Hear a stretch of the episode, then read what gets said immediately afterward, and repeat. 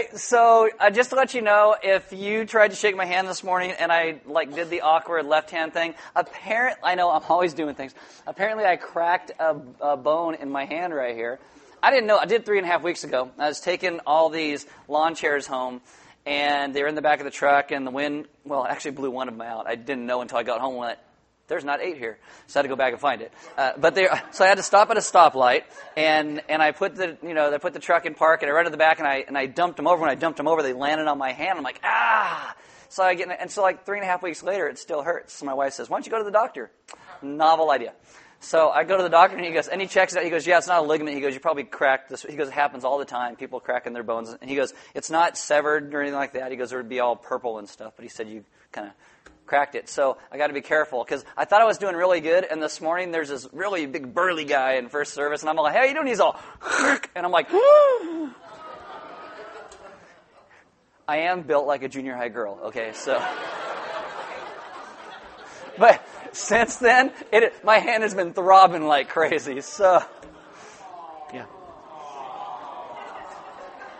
I will not tell you guys anything anymore. Oh. So anyway, if I do the awkward handshake, that's why. But there you go. Uh, two things. First off, go bags. If you guys grabbed a go bag and you brought it back, first off, thank you so much. In previous years, if you don't know what go bags are, uh, go bags are bags that we put together for kids who end up in child welfare services. These are the first night when they're taken out of a home. They don't have anything. No, no pajamas, no underwear, no toothbrush. They're just taken out. And so we wanted to make sure that one, they had, they had bags that they could put stuff in, but also they had some basic things of life so they weren't so put out when they got taken out of their home. So we started this thing working with child welfare services called Go Bags. And uh, so this year we put all these things so you guys could actually bring stuff and put them in go bags and, or in these big plastic bags, and they take them and keep them on a shelf out there when they have to go and do that. And so you guys, uh, this year I think you brought in a little more than 70, 70 bags. Before you just bring like little things, and so we have to put them all together ourselves. So this time it's, it was more expensive for you, but easier for us. So uh, that's great. So over 70 bags, that's, I mean, that actually takes them through about half the year of stuff that they need when, when we do this. So we'll be doing this again later. But thank you so much. If you did take one home, forgot to bring it back, you can bring it back anytime. I saw someone bringing one in this morning, so if you forgot, you can still do that. But again, thank you so much for helping out with the go bags. And secondly, just to uh, jump on the back of what Christy was saying, come to baptisms today. Okay? Uh, even if you have something to do in the afternoon, one of my friends has something to do this afternoon, but he's going to come and just hang out for the baptisms and then take off because we want to celebrate as a family coming together uh, what's, what's taking place, God's doing in people's lives. So please, please, uh, come to baptisms today. If you do decide to stay, there will be food. Don't feed my dog.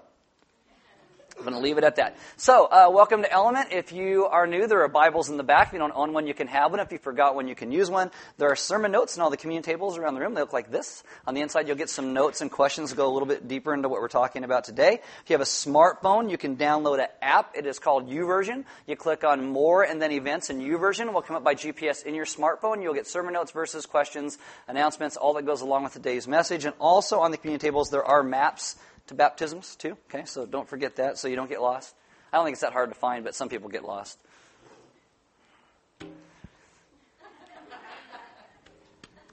Way to go, man. it just seriously, you just take it in front of the whole crowd too. Just boom, way to go.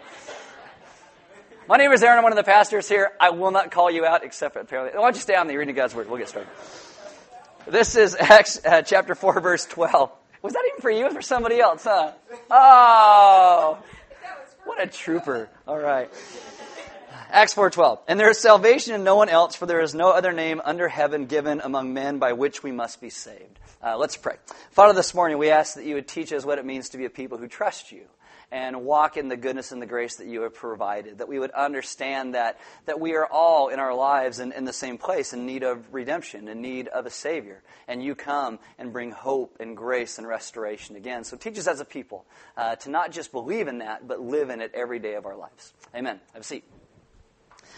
All right, so we are doing this series called What in the World Part 2. It's called Part 2 because I did Part 1 at the end of last year where I had some things in the scriptures. When I read them, I was all, huh, and then I thought if I was like, huh, you might be, huh? So I answered some of those questions for you. Uh, we're doing part two to answer some of the questions that you gave us that I asked for during part one. Those we don't get to on a Sunday morning, we're doing on our blog, on our website.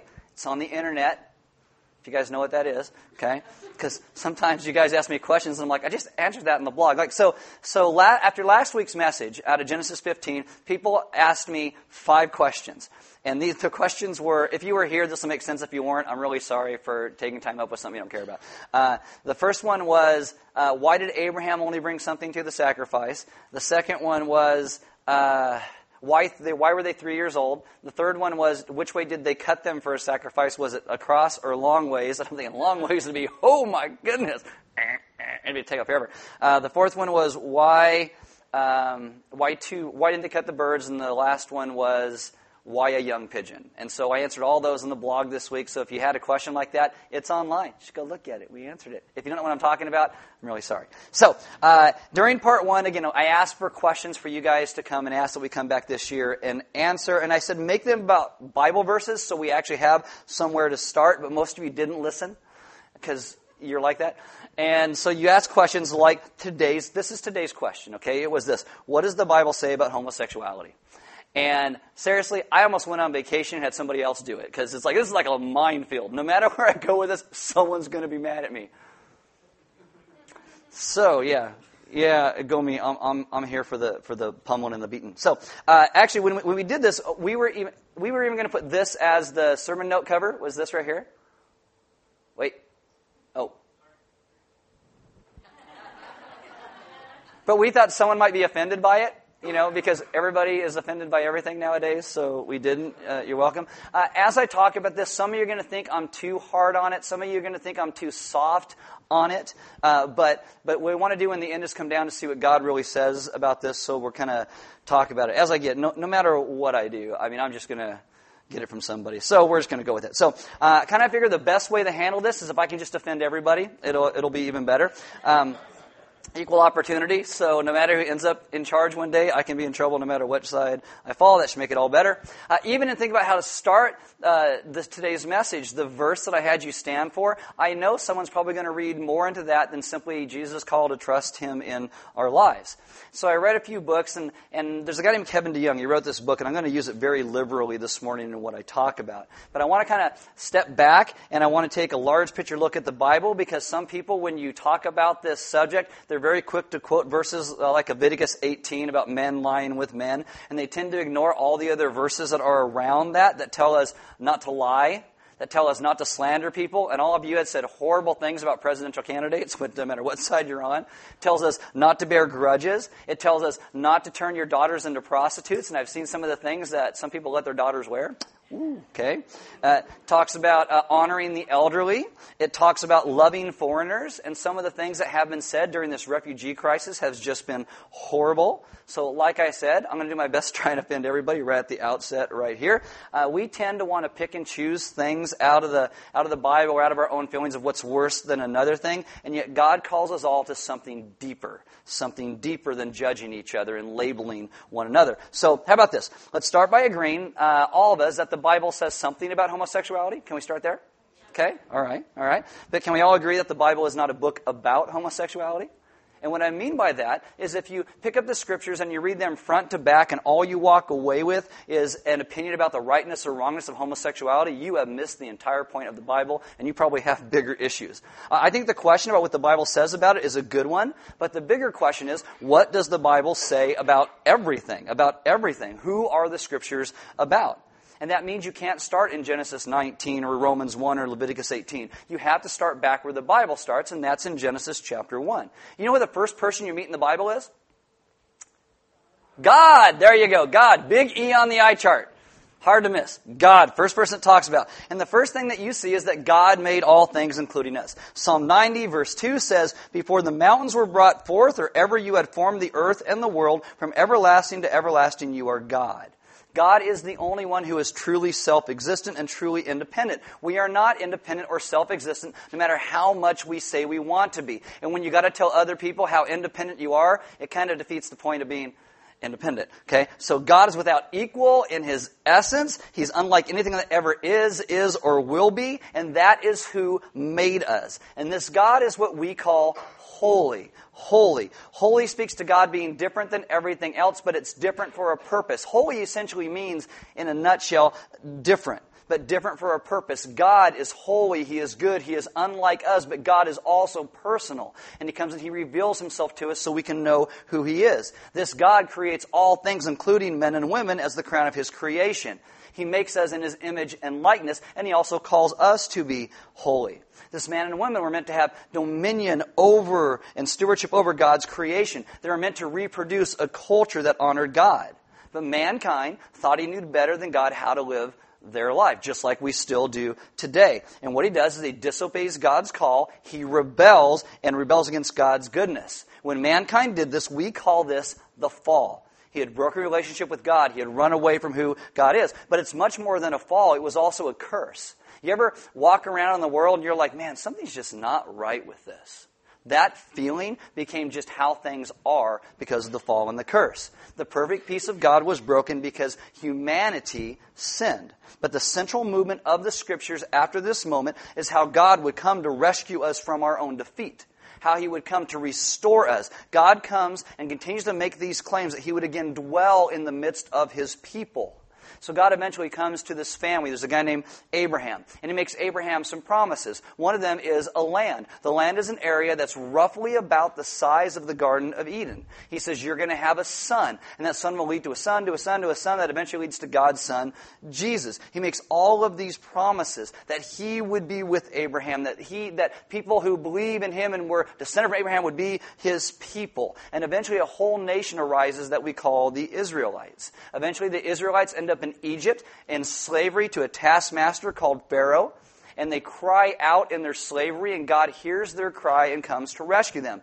All throughout the rest of the scriptures, the idea of redemption and salvation always goes back to this idea that we are in bondage to sin. It's like Pharaoh, our great taskmaster, and we cry out, and God comes to rescue and save us. That's the story of redemption.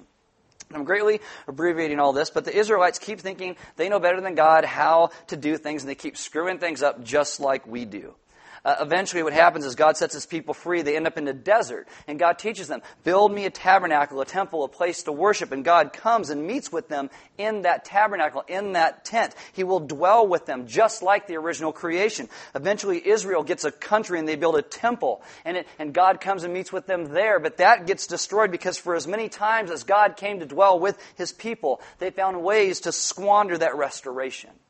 And eventually we read in Galatians 4, 4, and 5, but when the fullness of time had come, God sent forth his Son, born of a woman, born under the law, to redeem those who were under the law, so that we might receive adoptions as sons.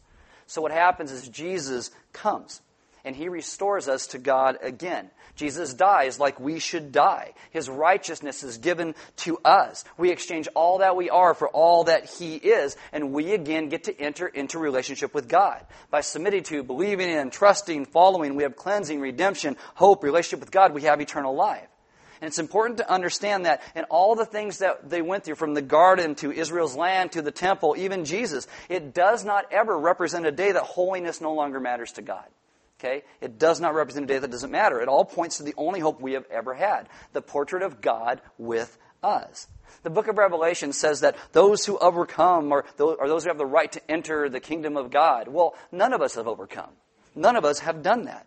And so what it points to is that Jesus is the one who has overcome and giving his worthiness to us and becomes our Redeemer. There is a promised day of restoration of all things where God brings true peace in our lives, the way it will be forever and ever. And that day is the movement of the Scriptures. And this is what the Bible talks about. And this is the story of the Scriptures. And that's where it goes. So, in one sense, there isn't a whole lot the Bible actually says about homosexuality because the Bible is not a book about God trying to make a lecture on same sex marriage or try a case in front of the Supreme Court. I know that in our day, homosexuality is one of the most pressing and painful controversies of our day, but that isn't what the church was meant to be preaching for the last 2,000 years. Since the dawn of the church, it is meant to speak about redemption and hope and grace and restoration. The church, from the moment it came into being, is to speak about Jesus forgiving and this Christ who saves and the Savior who cleanses us, but also a God who challenges us and changes us. Jesus convicts us, He converts us into His people. And only in that sense can that question of homosexuality be considered. Is homosexuality something that must be repented of or forgiven, or can it be something else? because everything should ultimately come down to honoring God and how He made us and how we live out this life, trusting Him for the truth that He has provided. Okay? That's like my intro.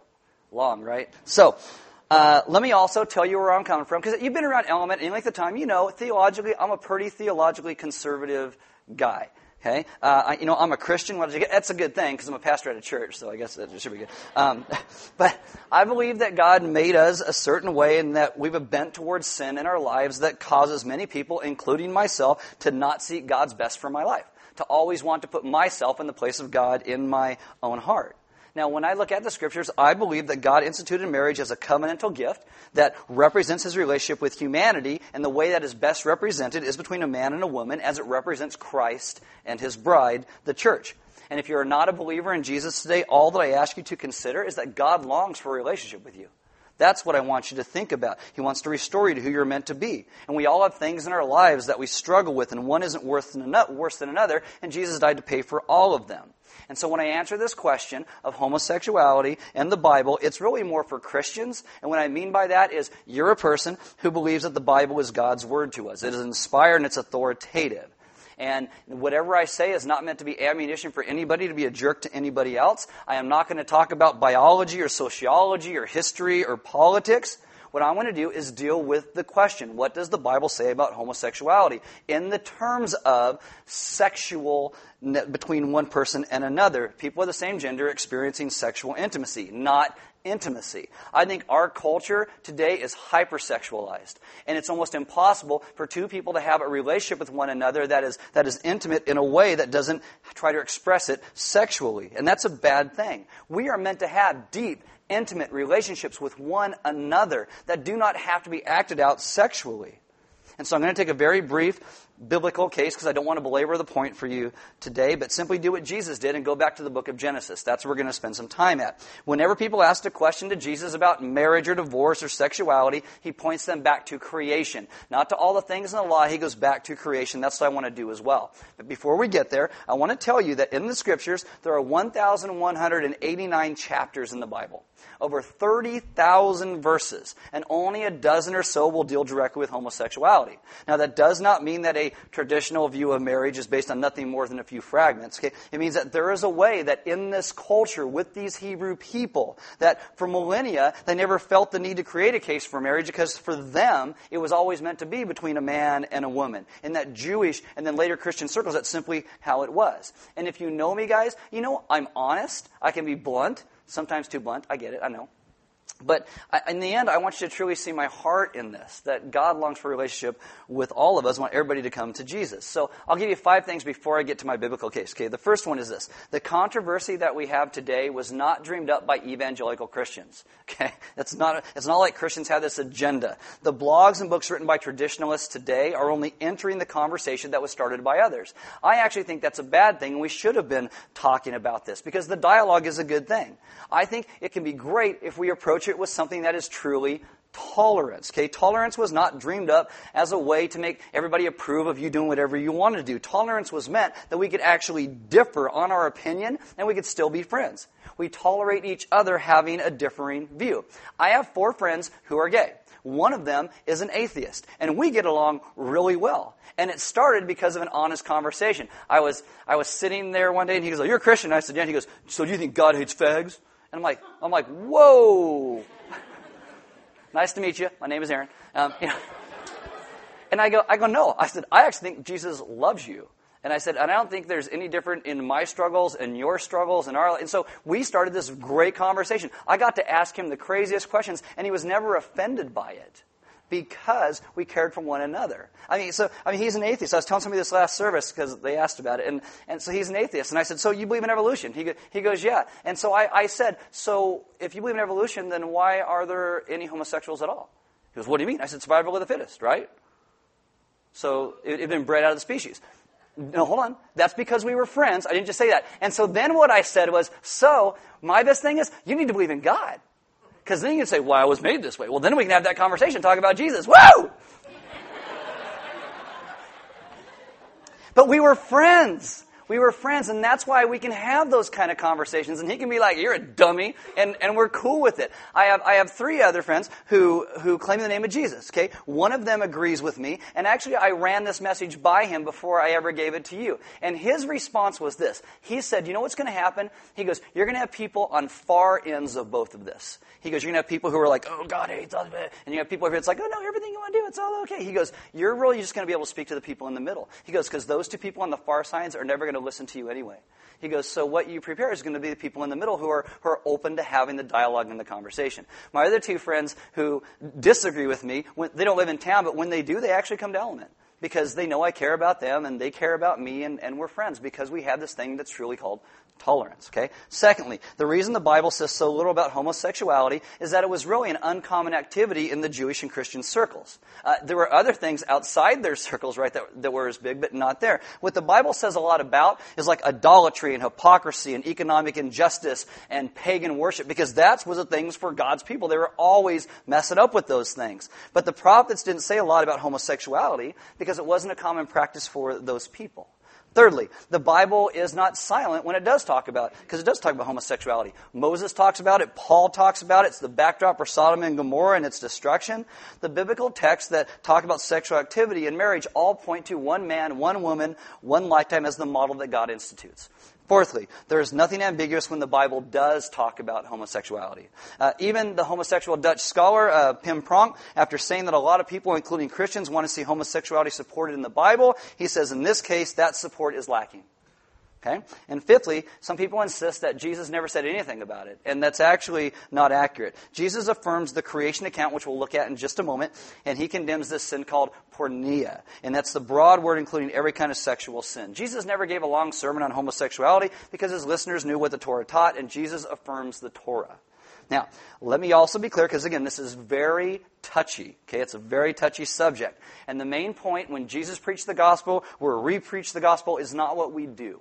It is what Jesus has done for us, what Jesus came to do. That's the point.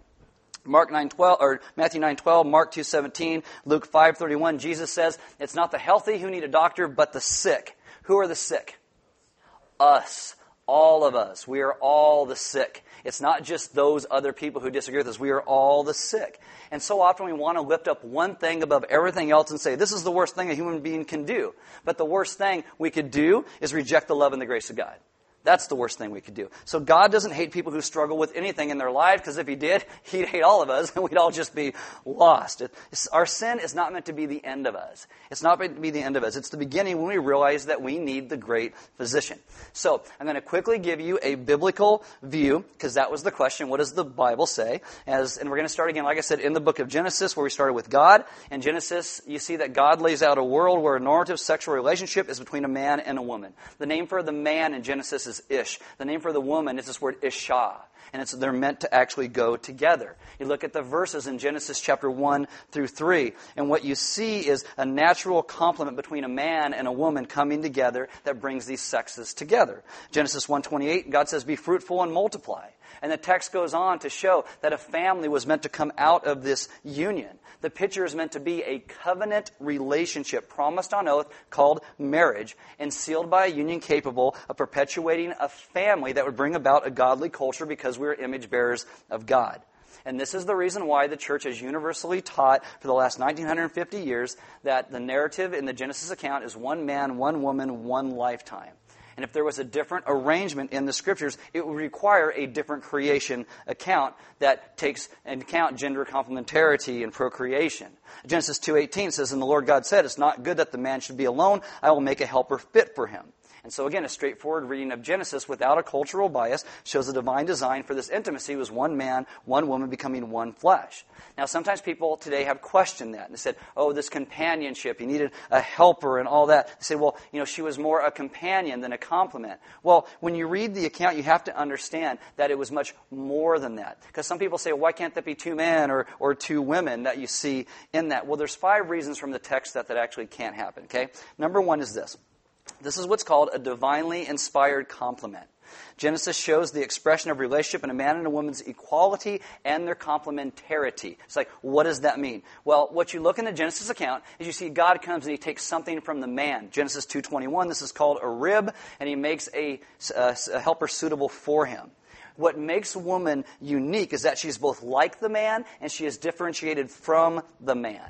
The text is trying to show you sameness and difference. Adam delights that Eve is not like the animals or like another dude. She is exactly what he needs a new creation that is something different than he is. They will become one flesh because they were made from one flesh.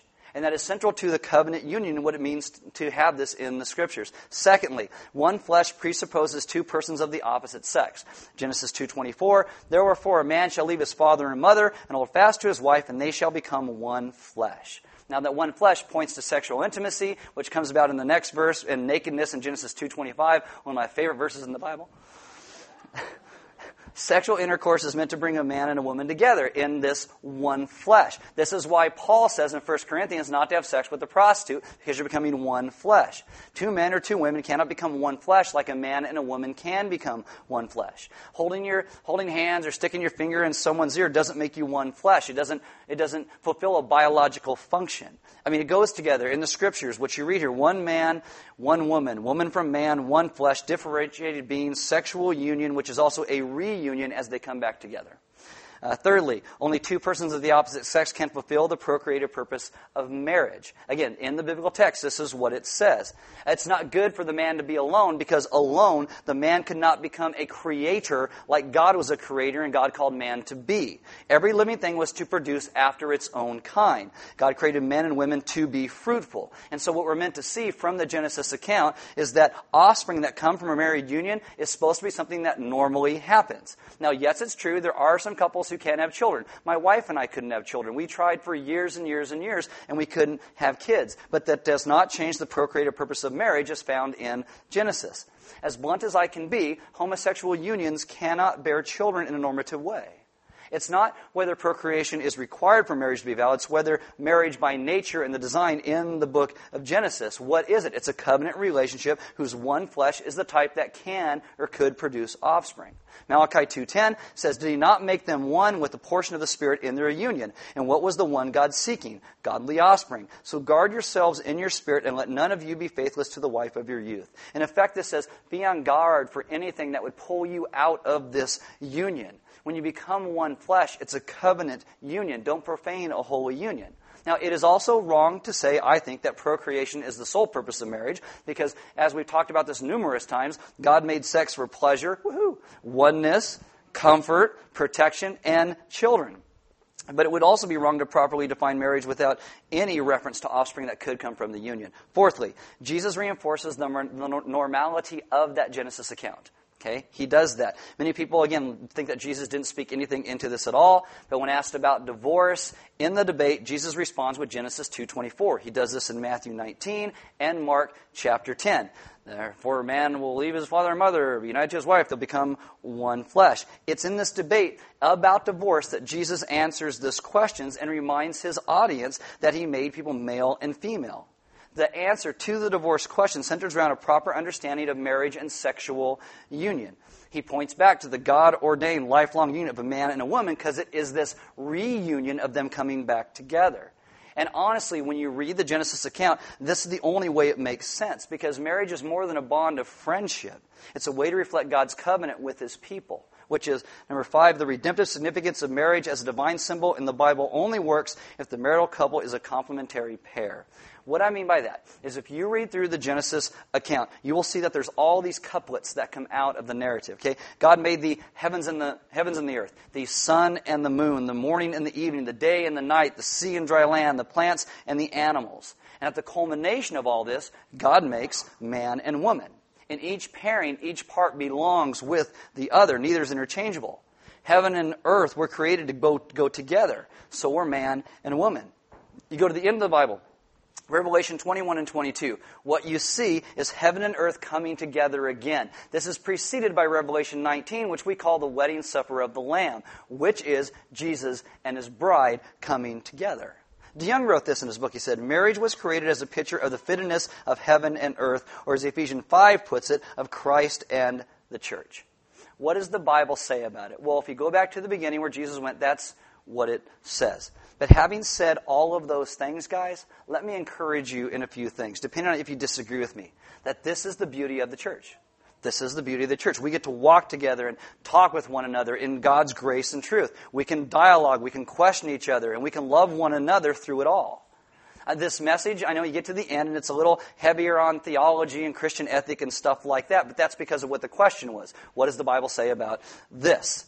But what I want to close out with you today is that if you are struggling with anything, not just this, but, but with anything, if you're unsure, if you are overwhelmed, if you feel a stigma or shame or guilt in your life, I actually asked the leaders of our redemption ministry to be available for you guys today after every service. And that's not just, oh, if I struggle with this, but maybe you're mad at something I said today and you want to debrief and talk to somebody. They're going to be in the back. They got little lanyards on that, that say prayer. They're not going to hang out in the hallway like normal. Okay, you can just grab one and pull somebody aside and talk to them. And that's not meant for me to like wind you up and go sic you on somebody else. okay?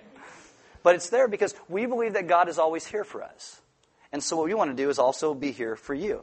It's important, I think, for those of us if we understand the gospel, the good news of Jesus, that he rescues and saves and redeems, that we must come to a place where we understand how same sex attraction is played out in real life today. I know some people who are so adamant about what they believe on both sides of the issue that they stand out on both sides of the issue and they kind of lob bombs into the middle at the people. But it's the people in the middle, I think, who, who actually sit in a place of a lot of confusion. But they're also able to have the conversation. Maybe you don't know what to believe about yourself or other people. One of my close friends said this to me a couple days ago when I talked to them about this. They said, Most questions I've had about homosexuality haven't been whether it's right or wrong, but about how our understanding should dictate our behavior treatment of the issue today. What that means for real life interactions with real struggling people. That was great. So we kind of talked about this. So here's some practicalness for you, okay? Again, people centered on the gospel and the good news of Jesus. What do we want to preach? We want to preach Jesus. That's what we want to talk about, okay?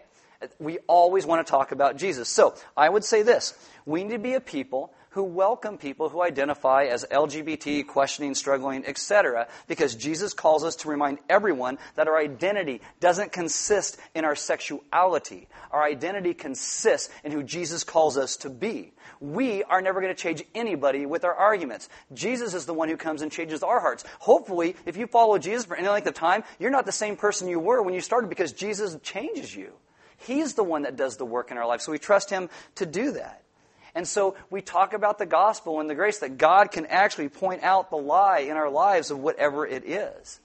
I think, secondly, we commit to walk alongside others who have brokenness because we remember that Jesus sought us in our own brokenness.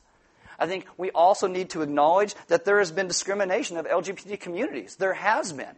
And, and I'm just not talking about someone not wanting to bake a cake, okay? I'm a libertarian at heart. I believe in freedom. America! Like, I, I believe in freedom. It's, I, mean, if, if I owned a shop and I'd be like, oh, you're wearing a country music t-shirt? Out! We're not serving you. Right? No, no, I wouldn't do that. Right? But, but still, I, what I'm talking about is there has been real perpetrated acts of violence on these people. And we need to be a people who cry out for godly justice. We do. We need to be those people. I think we also need to recognize our own discomfort around people who are not like us. And we need to ask Jesus to help us work through that so we can have real dialogue, so we can be this community. We need to create a redemptive culture that takes risks by being transparent with other people. Whether we agree or disagree, we can still enter into the dialogue. I think talking about the things I have this morning is really hard because there's not just the words I say or the thoughts or the compassion behind them, there's also what others think the words I say mean and how they interpret those words. Let me be clear. Very clear. I do not believe anyone who struggles with any issues, which is all of us, is any less a person or any less loved by our great God. No one is better than anyone else, except for Jesus, who lived without sin and gives his righteousness to us. He is the one who restores relationship between us and a good and holy God. It is why when we trust him, we can fail and fall and yet still have true and real continuing relationship with Jesus. We are all a people who are broken to some degree. And to think other people are only the ones who are broken forgets our own need for salvation and redemption. And I believe all of us need Jesus no matter where we are or what we've done. Jesus comes to us in our need, and he rescues us exactly where we are. And that is the view we all must have, or we will never be able to enter this conversation in a real way. And I guarantee you, when you enter this conversation with anybody, there are going to be people on both sides who lob bombs at you. It's, it, it, it is not bad to have a conviction about what the scriptures teach and yet still be able to be in deep, meaningful relationships with some of these people. It doesn't, and I don't, and I don't even mean homosexuality. I mean people who struggle with anything. It's okay. God calls us to be a redemptive people. Sometimes those are hard decisions we make. And sometimes that puts us in a place where we are very vulnerable, but God calls us to be a vulnerable people because He is the one who rescues us. In order to have Jesus save us, we are people who become wide open to who He is and what He has done as He cleanses us and remakes us and makes us new. All of our stuff we realize is spilled out right in front of Him. And yet He comes and rescues and saves and puts us back together again because that's who He is. And that's what we preach. We preach Jesus him crucified, Savior of the world. Uh, I think the band's going to come up right there. I, t- I did this because I was talking about people praying for you in the back, and I, I don't. And they need to like set up and get ready. Anyway, we come to communion every single week because it reminds us of this that that we preach and speak of who Jesus is. That's why you break the cracker like Christ's body was broken for us. You dip it in the wine of the grape juice. It reminds us of his blood that was shed for you and me. Because he is the one who rescues. He is the one who saves. He is the one who does all of these things. So that's where our hope lies. That's where our hope lies. And that's what we speak about. As I said, the redemption guys will be in the back. Uh, if you need anything, you want to debrief, you want to yell at them. Yeah, not me. But, uh, there's offering boxes inside them on the back. We give because God gave so much to us. Giving is part of our worship. We do not pass the plate. It's a response to what He's done. Uh, there's food and stuff in the back. Grab something to eat. You'll have some great conversations this week, hopefully with people. or not. Um, but more importantly, we invite you to come to baptisms today and celebrate with the people who are getting baptized. You know, again, whether you whether you stay for a little bit or stay, you know, for a couple hours today, whatever it is, come and celebrate. Come and celebrate because what that shows is that we are a redemptive community, and that God is the one who changes us and remakes us and makes us new. Because God is the one who is good. Jesus is the one who rescues and saves. Jesus is the one who does all of these things. And so that is who we lift up first and foremost in all things and He is the one who brings change into our lives because He is the one who knows how we need to grow. Let's pray. Father, this morning, I ask that you would teach us how to be a people who trust you and trust your words. Father, that, that we can be a people who step into conversations in lives around us, that we can, we can love and honor your image and those around us, even if we, deep in our hearts, disagree. Because in the end, our lives should be centered around who you are.